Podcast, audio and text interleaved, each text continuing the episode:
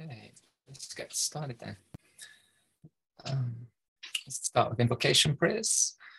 Om Jnana Timirandasya Yananjana Shalakaya Chakshurum Militam Yena Tasmai Shri Guruve Namaha Siddhantopalasa Nityarasikam Hansang Vilasatmakam Adarya Sudama Sevakadanam Vishram Bhakti Pradam Yakya Yukti Vichakshanam Bhagavito Vaishishta Shakya Sada Vandehang Tripurari Namakayatim Sri Bhakti Vedantinam वंशकाल्पतरूभ्यश्च कृपा सिन्धुभ्यैव च पतितनं पावनेभ्यो वैष्णवेभ्यो नमो नमः सिदान्तो Ajanulambita bhujao kanakabhatato sankirtanaika pitaro kamalaya taksho Vishwambaro dvijabaro yukatarmapalo Vande jagapriyakaro karunavataro Vande Shri Krishna Chaitanya Nityananda Sahodito Godadaye Pushpavanto Chitro Shando Tamonuda Vandeham Sri Ramakrishna Abhaya Charana Sukho Sukhato Paramanando Sundaro Subalo Priyo He Krishna Karuna Sindhu Dina Bandhu Jagapate. Gopesha Gopika Kanta Radha Kanta Namostute Tapta Kanchana Gorangi Radhe Vrindavaneshwari. Vrishabhanu Sute Devi Pranamami Hari Priye Mui tamba matra kori tatapi mukhera bhagyam manera ulas doshakshame modame koro nijadas. Hare Krishna. Um, so I guess I'll just jump straight in. Maybe some others will join us on uh, Zoom, but no problem if not. So um, I won't do too much of a summary from last time. Um, but last time we've been discussing Krishna's descent into, into this world um, in various ways. And so last time we discussed uh, parampara and how this is the primary way that Krishna descends into this world in one sense. So we receive knowledge of Krishna through the parampara. And what's that parampara made of? It's made of his devotees, of course. So we discussed various topics related to that point and especially that Arjuna's principal qualification for now being initiated into this parampara is his devotion and his natural tendency to serve Krishna. It also led him to ask Krishna a question about himself so that Krishna can speak more about his own divinity uh, for the benefit of everyone listening, in, including ourselves. So we, we, we see how it is that bhakti, it's bhakti that brings Krishna into this world in one sense, uh, in, in the form of his devotees uh, especially those representing the Parampara, as we discussed in the last two sessions. But now, in verses 4.5 to 4.15, we're going to see Krishna respond uh, to Arjuna's question. And on one level, uh, it's helping Arjuna understand how Krishna could have instructed Vivaswan in ancient times, and also some of the nature of himself as Bhagavan, the personality of Godhead. But from another angle, which we're going to explore, we'll see many topics directly related to bhakti come out also, and bhakti's role in Krishna's descent into this world, which of course is the main uh, topic of the whole book, bhakti. So, at least through the eyes of the Gaudiya commentators. So, we'll learn quite a few things in the upcoming discussions, uh, including the fact that Krishna is God, which isn't something that's been explicitly said until now. Uh, he's, he'll make the point that he's omniscient, he's eternal, and he'll draw out different reasons that he appears in the in this place, um, which seems to be, you know, uh, the, the, direct opposite to his nature. It's temporary and full of ignorance. That point is often brought out by Guru Maharaj. And so, so other topics will also come up, including a little later the point that there is one God but many paths. And uh, this topic is, is a great one for understanding and appreciating different religions and spiritual paths and seeing the unity in them, and but also seeing how Krishna descends into this world in different ways for different people. Uh, but we'll save that one uh, for probably the fifth session, the final session. So as I mentioned in our introduction session, uh, I am going to be jumping between verses at times, at least in the context of this series. And um, uh, it does make sense at this point to actually skip verse 5 um, and focus on verses six to eight for today. So we'll actually return to verse five next week when we discuss knowledge of Krishna a little more. But today I wanted to continue with the theme uh, that we left off with last week, and that is that it is bhakti that brings Krishna to this world. And so, also connected to where, where we left off last week, it's also worth bringing up one nice point from verse 5, uh, and that's one of the meanings of the name Parantapa, or one who gives pain to the enemies. So we'll we'll come back to this term next week also. Uh, and one one of the main ways that Krishna means to use this name here, Parantapa, in relation to Arjuna seeming to be in ignorance. And we saw in the second verse he also used this name. And we saw how Krishna used this name to rever- refer to Arjuna having control over the enemies of the mind and senses. But another meaning of Parantapa, Parantapa is uh, one who gives to others, um, which is quite a sweet meaning, actually, right? So, as we discussed last week, Arjuna has asked this question um, so everyone can benefit from hearing Krishna speak about himself. And so, this is a sweet meaning of the name. It's Arjuna's bhakti that brings something of Krishna into this world, and not only for himself, uh, before all others who are able to hear it also. So we, we have Arjuna to thank for all, all that's going to follow now in terms of the topics about Krishna. And as I say, next week we'll, we'll look more at some of the other aspects of this name in the fifth verse, and also the points Krishna makes about himself, um, such as the fact he's omniscient, eternal, and so on. But keeping with the theme for today, that the primary way that Krishna descends into this world is by the power of his devotees' devotion, uh, by the power of bhakti, and so we're going to jump to verse six. And so we'll also look at some aspects of verse six too, in regards to Krishna's eternality and birthlessness, as I say. But where I want to focus today is on some of the nice points that are brought out by this term Atma Maya. We find this term Atma Maya in the um, in the verse, and it refers to the role the internal energy plays in Krishna's descent. Um, and it will tie in with the other verses that we're going to focus on today also. So Krishna at this point, he's of course speaking what's known as avatar tattva, or the knowledge or philosophical truths, conclusions about the nature of his descending into this world uh, personally. Why does he personally come? So I'm, I'm sure you're, you're probably all familiar with this, this term avatar.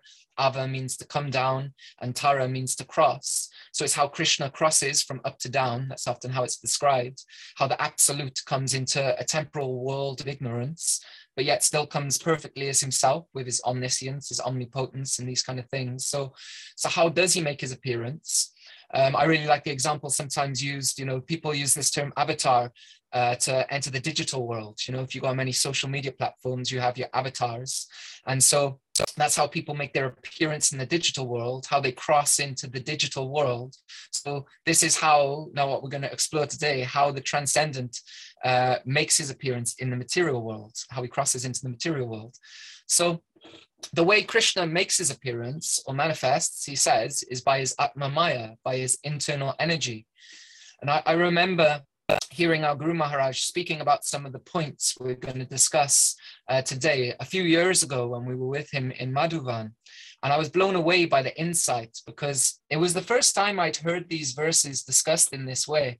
Um, it can be easy to hear, you know, the middle six chapters are about bhakti, and then maybe not put so much attention to the first six chapters. But actually, we find so many amazing points connected to bhakti in these chapters. Um, so Krishna says he comes by his divine internal potency. So he, he has no tinge of the gunas, as we know, the modes of nature uh, that make up our bodies, the bodies of matter. His swarup or his eternal form, it's always Satchit Ananda, it's always eternally fully aware and blissful by nature. But interestingly, one meaning of Atma Maya is mercy. And so Krishna's appearing in this world by his own influence is an act of mercy. It's something outside this world, something outside the ignorance that keeps us appearing in this world, that cre- creates suffering and so on.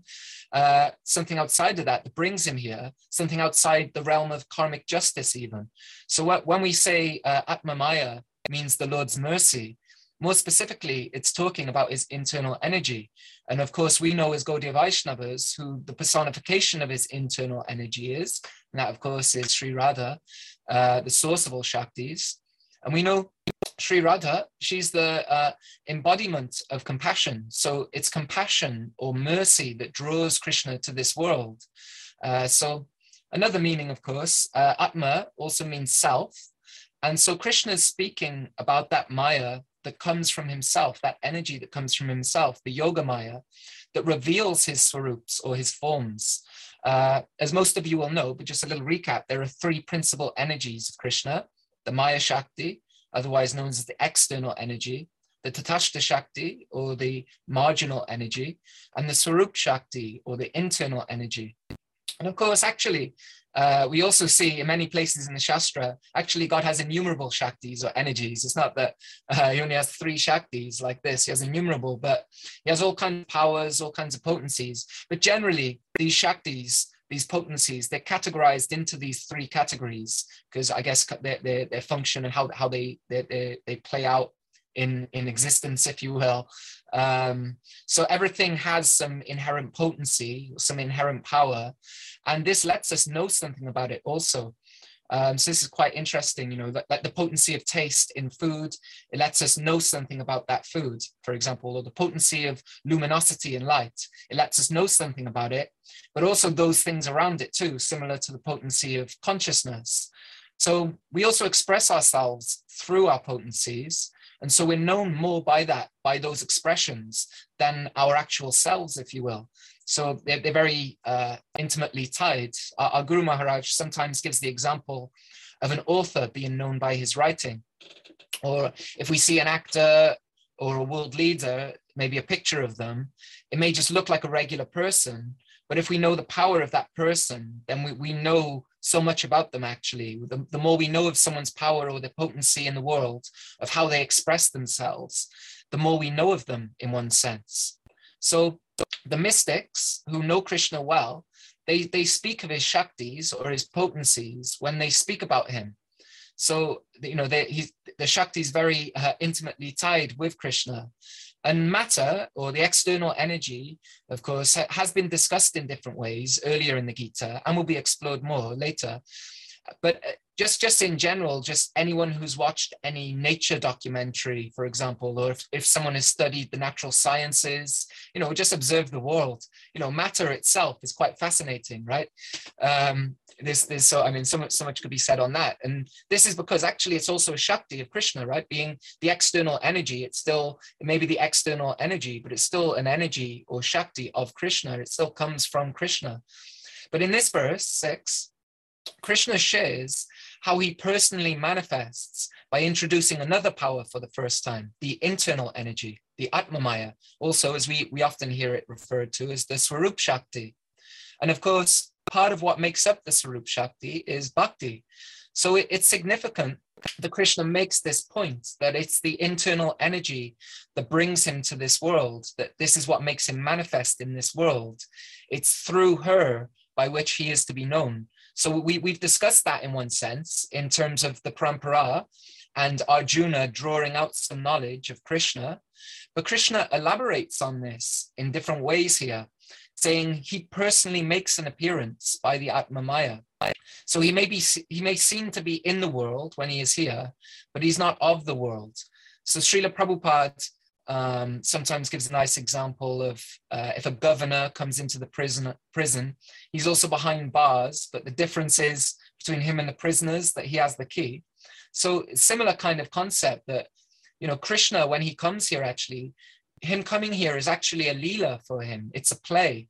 And as, as we know from Bhakti Rasamrita Sindhu, um, Prema Bhakti in particular, uh, it has it, it's of the nature of the internal energy I mean, all bhakti is of the nature of the internal energy, but prema bhakti in particular um, has the power to control Krishna. So this is the, the sixth quality of Uttama Bhakti that Srila Rupa Goswami gives. And so that Swarup Shakti is there in the lives of different devotees and to varying degrees. And so Krishna feels drawn to bring himself to the devotees who are in this world uh, by her power.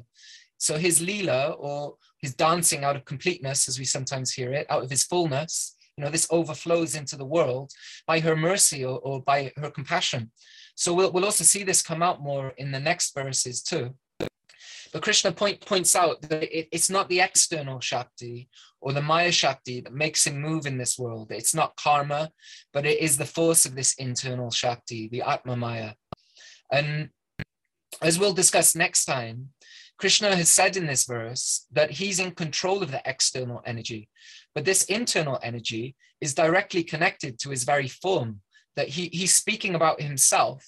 As we know, the, these verses are all in answer to Arjuna's question. And so he's speaking about himself, but he can't speak about himself without speaking about his internal energy in particular. They're intimately connected. So the example sometimes given, we can't separate the moon from its shine. that They, they, they come as a package. So it's this Swarup Shakti that reveals Krishna in this world. And so the influence of her is enlightening, whereas the uh, influence of the, the Maya Shakti, as we know, that the external energy is um, uh, deluding. So this is, this is how Krishna is seen in this world by the influence of the internal energy. And this, this is why our school in particular, we, we have a strong focus on the divine Shakti as well as God himself. Uh, they're inseparable. Radha and Krishna have to be together, as we know. And we, we also teach about the supremacy of God, like, like many world uh, traditions do, you know, many religions, many spiritual traditions of the world, they, they teach about the supremacy of God. But we also emphasize that which brings Krishna pleasure. Uh, and this is, of course, is his internal potency.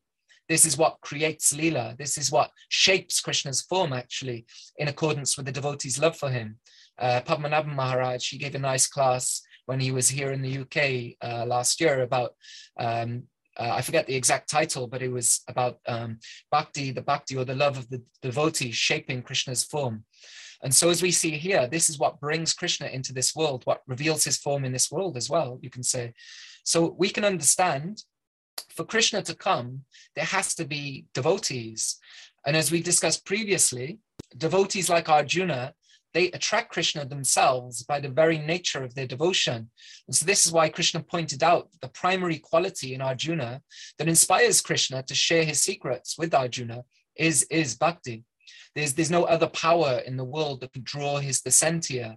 And that's something we're going to explore more shortly. Uh, but what brings him here must be coming from bhakti. It's, it can't be from any other kind of power. Nothing at all in the, in the external uh, maya, in the external energy.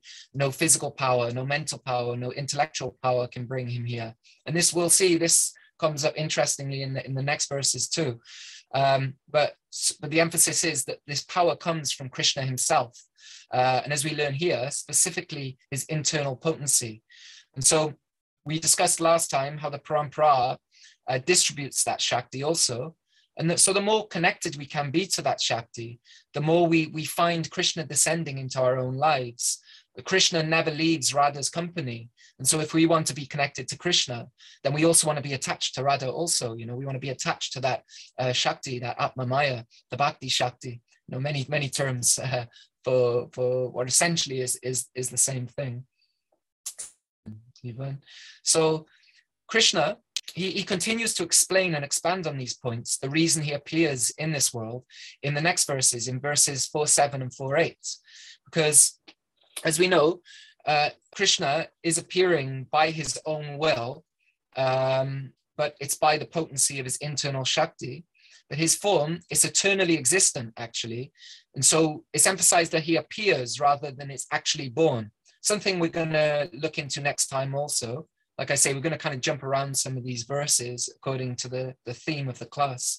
But Krishna has said how he remains uh, in control of his Maya Shakti, the external energy, but he comes under the influence of the internal energy, the Swarup Shakti.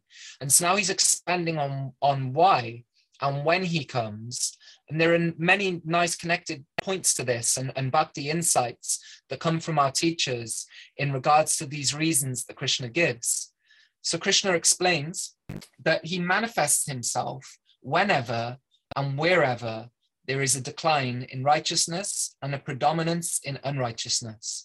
So uh, these words, yada yada, many of you be very very familiar with these, I'm sure. Uh, yada yada, he comes whenever and wherever.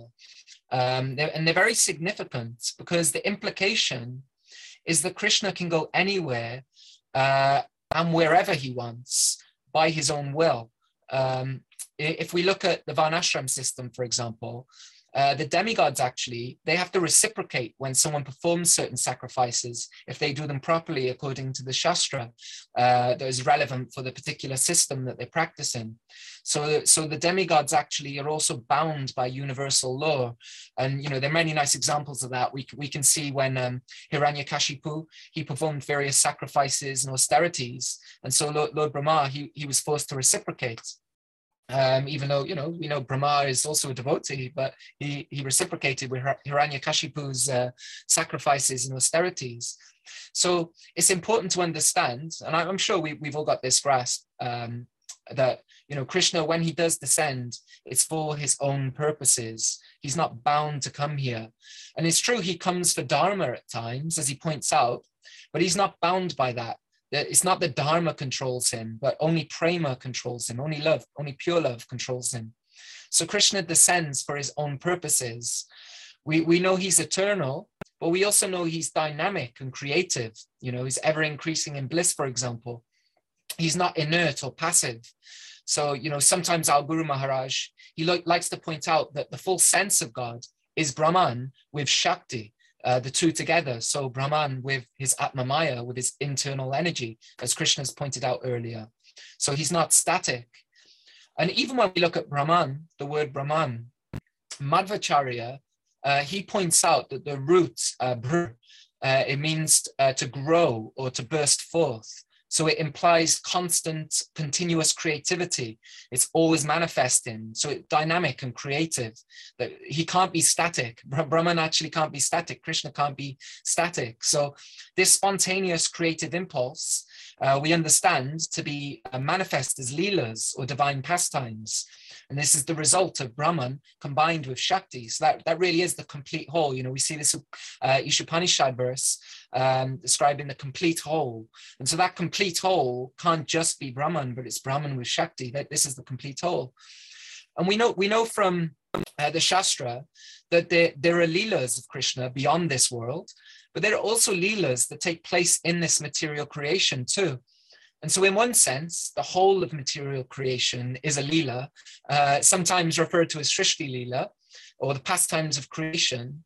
But, but there are other leelas that Krishna is more directly involved in also.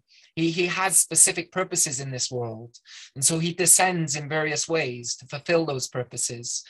Uh, he has unlimited avatars actually uh, for various reasons. And, and the Goswamis analyzed these different ways that Krishna comes to the world, these different types of avatars. Um, actually, they're unlimited, but they're generally considered in six categories um, the Purusha avatar, Guna avatar, Lila avatars, Shaktivesh avatars, Manvantara avatars and Yuga avatars. And we won't spend too much time on these different avatars today because that, that would make a good series in itself, maybe in the future. Um, and we have too many other topics to cover today. Um, but if, if you are interested in learning more about the different avatars, you can learn about them in books like um, Sri Laghu Bhagavatamrita uh, by Srila Rupa Goswami. Uh, there he discusses various avatars of the Lord. Uh, and also it's there in Chaitanya Charitamrita too, uh, where Mahaprabhu, he instructs Sanatan Goswami in the Madhya Lila. Um, so, but we, we know though, that I guess the main point, uh, especially from the Srimad Bhagavatam, that Krishna is the um, avatari or the, the source of all these avatars. Uh, you know, the famous Krishna's to Bhagavan Swayam. Uh, Krishna is the original supreme person who has no other cause. He's the fountainhead, the Godhead. So Krishna comes here for his own reasons. And although it's generally when unrighteousness is on the rise, uh, it's important to note that his appearance isn't caused by that unrighteousness. There's no mandate that he has to come and save the righteous. Um, but he does on one level out of his mercy and also sometimes for sport and, and different reasons, but it's by his own inclination. Um, but we do see in, in verse 4 8, Krishna gives more detail as to the specific reasons he decides to come here. And so he, he gives there three, three reasons uh, to protect the saintly or, or those favorable to him. But more specifically, and this is something that we're going to discuss in more detail shortly, is um, to pacify the hearts of those who are suffering in separation from him. Um, and then he also gives two other reasons. He comes to destroy those opposed to the saintly, uh, especially if they can't be subdued by anyone else. And then the third, he comes to establish Dharma.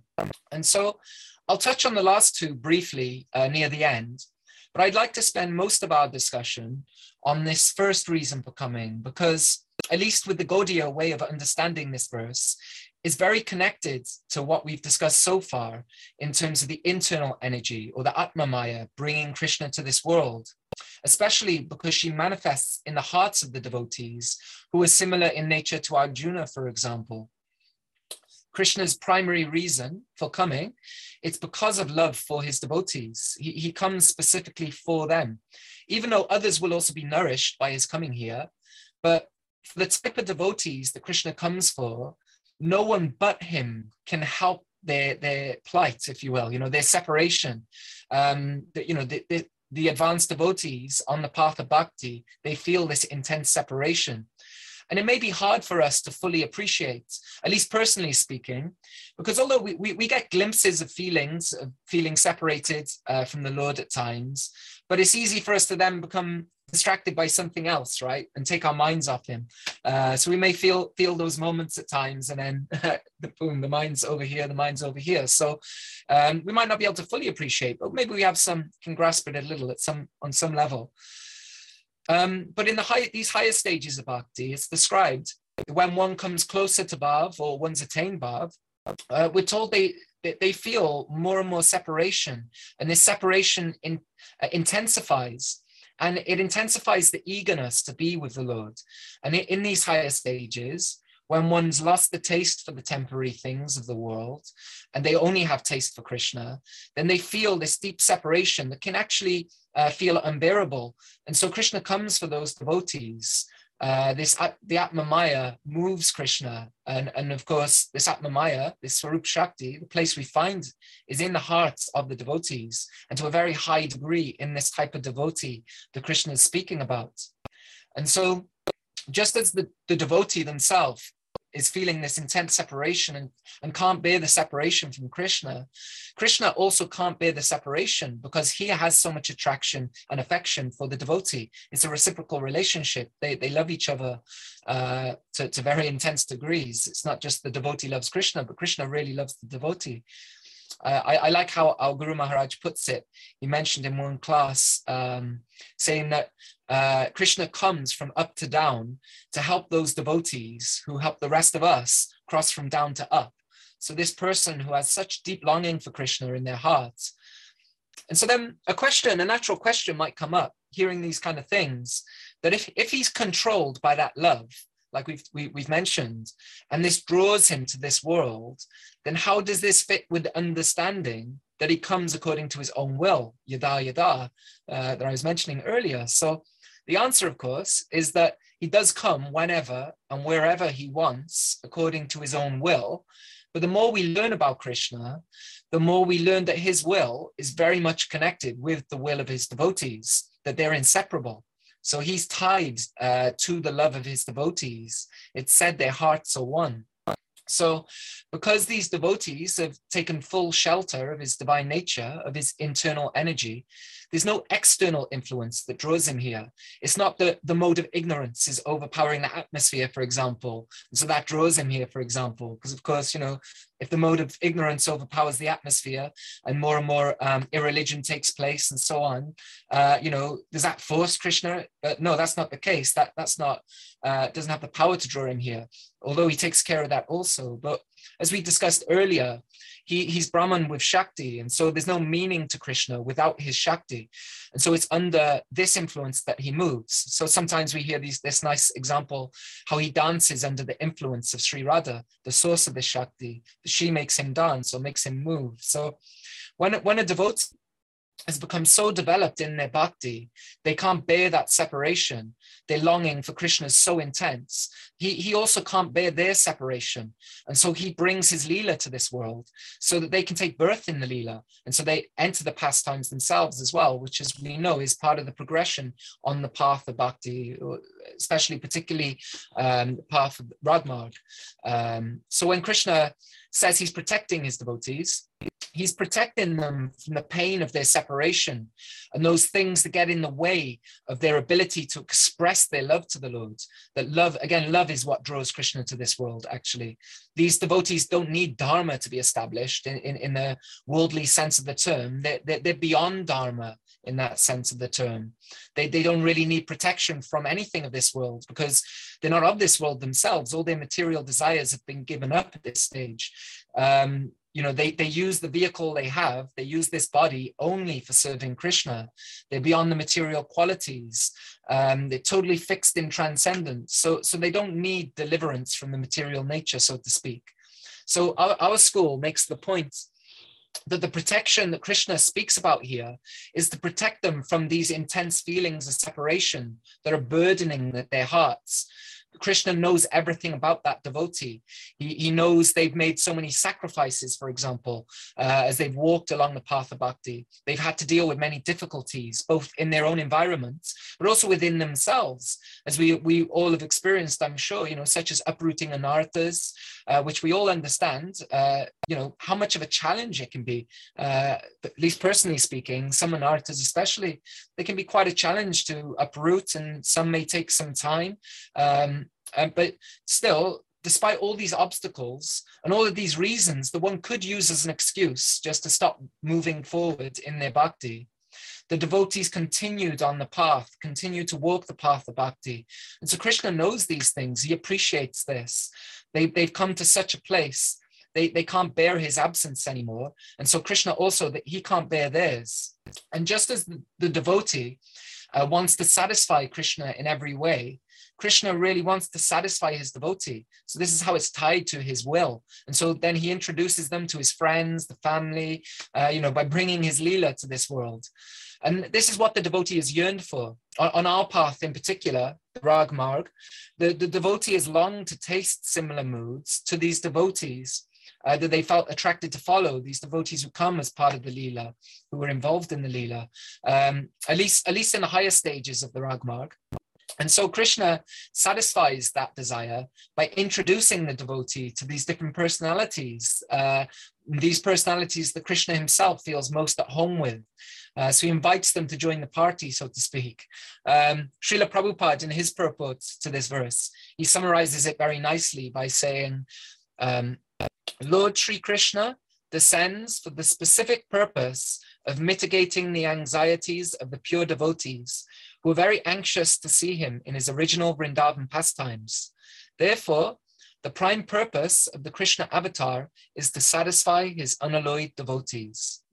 So we can also see in these verses, uh, by the grace of the teachers of our school, that Krishna descends into this world by the power of his devotees. They, they draw him here by their devotion, just as the knowledge of him is drawn out by the parampara, uh, like we discussed in the previous sessions. So before we wrap up today, I just want to briefly touch on the other two reasons that Krishna says that he descends to this world, because uh, they also help us understand uh, something of Krishna's nature. Um, our, our acharyas, they point out that when Krishna comes to kill the unrighteous, they have to be a pretty big demon actually for Krishna to personally get involved. Because you know so so many others could do the dirty work so to speak on his behalf if he desires it you know even could take place through the external energy even because the external energy is of course under Krishna's control also as we heard earlier. So but especially when a demon becomes very big and they're causing suffering directly to devotees, Krishna personally comes to kill them. And we see this with Kamsa, Putana, Keshi, you know, there are many like this, examples like this in Krishna book, for example, um, or the 10th canto, the Bhagavatam. But interestingly, when he does, he kills their demonic tendencies, their, their lower nature. And so they actually attain liberation. Um, I'd have to confirm this, I, I, but I'm sure I heard it in a class, and it may, may even have been Guru Maharaj, but I, I, I can't remember exactly where I heard this, so uh, it definitely needs confirming uh, somewhere. But I, I heard um, that Srila Jiva Goswami says this only happens with Krishna, actually, and not with other avatars even. Um, but yeah, uh, maybe someone here knows, but I, I believe um, it's in the Sandarbhas, if, if, my memory serves me correctly. I've never actually studied the Sandarbhas completely. So um, if anyone on the comments or anything like this or at the end of the day um, has confirmation of that, but you know, it's still a, a nice, nice, sweet point. Um, but uh, you know, we're all likely familiar with this um, beautiful verse in the third canto uh, of the Bhagavatam. It's in the second chapter where Uddhava glorifies Krishna by saying, um, Alas, how shall I take shelter of one more merciful than he who granted the position of mother to a she demon, Putana, although she was unfaithful and she prepared deadly poison to be sucked from her breast. So when Krishna punishes the wicked, it actually has the goal of correcting their behavior and removing them from the world. And it's not really a punishment, but actually an act of mercy, uh, such as his character, uh, because the final result is liberation. So it's interesting, again, it's an act of mercy, again, tying with Atma Maya, uh, meaning of Atma Maya being, being mercy or compassion. So of course, our goal in, in our path uh, is pure love. So we don't want to aspire for that method, but it is still a great result uh, considering their actions. So we, we can understand something of Krishna's character by that. That um, sometimes the examples given that you know an affectionate mother they're not considered hard-hearted or harsh if they chastise their child when, when they're bringing them up when they're training and caring for them because um, really that's what's going to be best for the person and so krishna is not cruel when he disciplines the jivas to, to bring out their good qualities and diminish their bad ones because it's for their proper development so this is how he treats the inimical. Just think how much he reciprocates for those who are aspiring to love him, but to speak of those who, who love him in the full-blown sense of the term. So we, we should know that, that we're, we're in good hands, actually, if we're trying to take shelter of him, if we're pursuing that path of Sharanagati this, and beyond uh, to Prema. Um, so the, the other reason in this verse uh, that Krishna gives to is um, to establish dharma, and this is generally seen uh, as his establishing the religion or, or the spiritual practice of each age, the Yuga Dharma. I'm sure you're all familiar with. Um, you know, this that act that or act of sacrifice in particular that will be most beneficial uh, for this age, for the moral quality or the psychology of the time, uh, is what one way to put it. So earlier we, we discussed different avatars, and one, one kind of avatar is the yuga avatar, uh, the person who establishes this practice that is most suitable, the Dharma of the yuga. Um, so although Krishna's primary reason is to come for those advanced devotees that we discussed earlier, he also comes for others uh, to call them to him, you could say, uh, to save them also from the suffering of this world of conditioned life. But even more than this, he gives them the opportunity to progressively become like those advanced devotees that we discussed earlier, who are generally the ones teaching the practices to those who aren't as far along the path as them. So they're sharing their shraddha, so ours can deepen, for example. And so naturally, with, before ending, we can't end today without pointing out that Krishna appeared personally in this age uh, for these purposes and more. And so that, of course, is in the form of Chaitanya Mahaprabhu. He comes personally as Chaitanya Mahaprabhu. And interestingly, we find in Chaitanya Charitamrita, uh, in the third chapter of the Adi Lila, where the external reasons for Mahaprabhu making his appearance are discussed. These two verses are found there also, this verse 4 7 and 4 8. So that, that's a huge discussion in itself. Uh, but it's sweet to know that in his appearance as Chaitanya Mahaprabhu, he reforms the miscreants, uh, which many of us likely feel we are, given our background and habits. Uh, at least personally speaking, I, I, can attest to that, testify. so uh, he reforms them actually, uh, or reforms us, not by annihilating them like he does in other ages, but actually by blessing them with divine love, with his internal energy, the Swarup, Swarup Shakti, and through Nam Sankirtan. Uh, so the more we take advantage of that process, the closer we can come to being like those devotees who Krishna primarily comes for. So, I mean, lots could be said, more could be said on that, but I think I'll wrap up there. But if anyone has anything they'd like to share for, from today's session or has any corrections or questions, I see it's just uh, Sharada on the call actually today. So thank you. Oh, I see there's a question in the chat too. Um, she's saying she can only use chat. Haribol Sharada. Um, so I have a question, but can only use chat. Do you think, or is it taught anywhere, that a collective consciousness is also possible to bring Krishna avatars to appear here or not? As he says in Bhagavad Gita, chapter 4, that he appears at his will. It may be that Radha, having a compassionate nature, may have to bless this, and Lord Chaitanya may have to be meditated upon in our hearts. Or would he then appear in our hearts and not in a visible form? Uh, it's an interesting question. Um, so I guess the way the way I would approach that question um, is in regards to collective consciousness, bringing Krishna here in these things. I mean, I guess you could say in one sense, yeah, if if the um, strength of those um, devotees bhakti was strong enough to pull uh, Krishna here, just like the strength of Advaita Acharya's um, bhakti is what brought uh, Mahaprabhu here, brought Krishna here um, when he was offering the uh, Ganga Jal and Tulasi leaf. Um, you know, you could say that uh, the strength of devotion, just, just like we've been discussing today, is what what draws uh, Krishna here. And they're also, you know, for different purposes. I say I didn't go deeply into um, the different avatars and kinds of avatars, but for different purposes and Krishna's purposes, different avatars come, and generally they're given in given in Shastra like that. But he also comes in other ways, like uh, in the hearts of empowered devotees and so on. So, so in, in regards to your question, um, at least to my understanding, um, you know, I guess the the first th- first thing I would say before going on to him appearing personally in the world in, in the way uh, that is, is often discussed. Uh, first, I would say that appearing in our hearts is the primary place that we want him to appear actually right like that's that's what a major aspect of our practice is especially in the earlier stages cleansing the heart to have a suitable place so to speak uh, for him to reside even though he's residing there also in in, in one sense paramatma um, you know, also we, we want to bring him more and more, make him very comfortable in, in the home of the heart, in the temple of the heart, if you will. So, um, so I, I, would say it's important to emphasize that, that that's the primary place actually that we want want to draw draw Krishna into, uh, even in this world.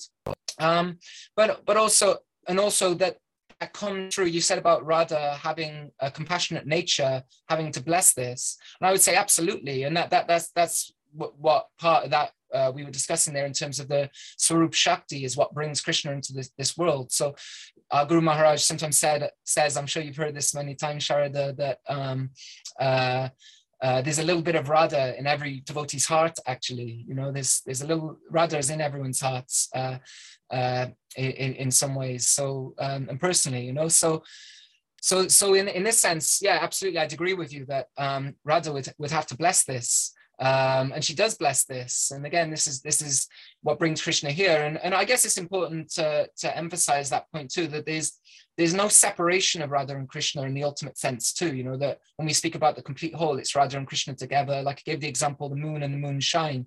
So they really come as one, that the form of Krishna is revealed by by Radha. So I, I would I would say those things. And then then in regards to maybe the way appearing in this world particular particularly um, you know so, so others can see him too. I mean maybe not everyone would even recognize anyway but i would say that certainly there, there are um, kind of things in shastra as you as you know that are kind of um, emphasized as the times he appears and these kind of things scheduled incarnations if you will or scheduled avatars. Um, but but anything is possible krishna of course. Uh, um, it's not that it's impossible but again, it, the emphasis would be on uh, the strength of one's one's bhakti. So even if we wanted to kind of like bring Krishna into the world in that way, it would be really deepening our own bhakti to to be able to draw Krishna in, in that kind of way. But and and that's because the, the will of Krishna is tied with the will of the devotee. So because the devotee has just such longing to bring Krishna in, this will also uh, make Krishna's own will act by his own will because he, he will want to go there. He will want to uh, be in the world in that sense too. So a bit of a long-winded way to answer. Apologies, I was just thinking through it also as I was looking at your question. Um, but hopefully that's helpful. But feel free to um, add anything else if you, you prefer I'd expand on any in any area. But that that would be my understanding, I think.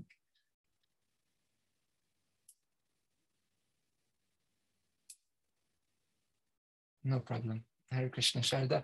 So thank you for joining. And um, I guess we'll wrap up here then and, and we'll close out. Um, and then, yeah, next week we'll, we'll look more um, in, into uh, some of the, the great aspects of knowledge of Krishna. So we'll look at some knowledge of Krishna, some things he brings out, um, and, and the, the results uh, that come from understanding these things, exploring these things. So uh, they're quite beautiful, actually. So um, yeah, thank you very much. And uh, Vanchakalpatarubhyascha kripa sindhubhya evacha patitanam pavanebhyo vaishnavebhyo namo namaha. Hare Krishna.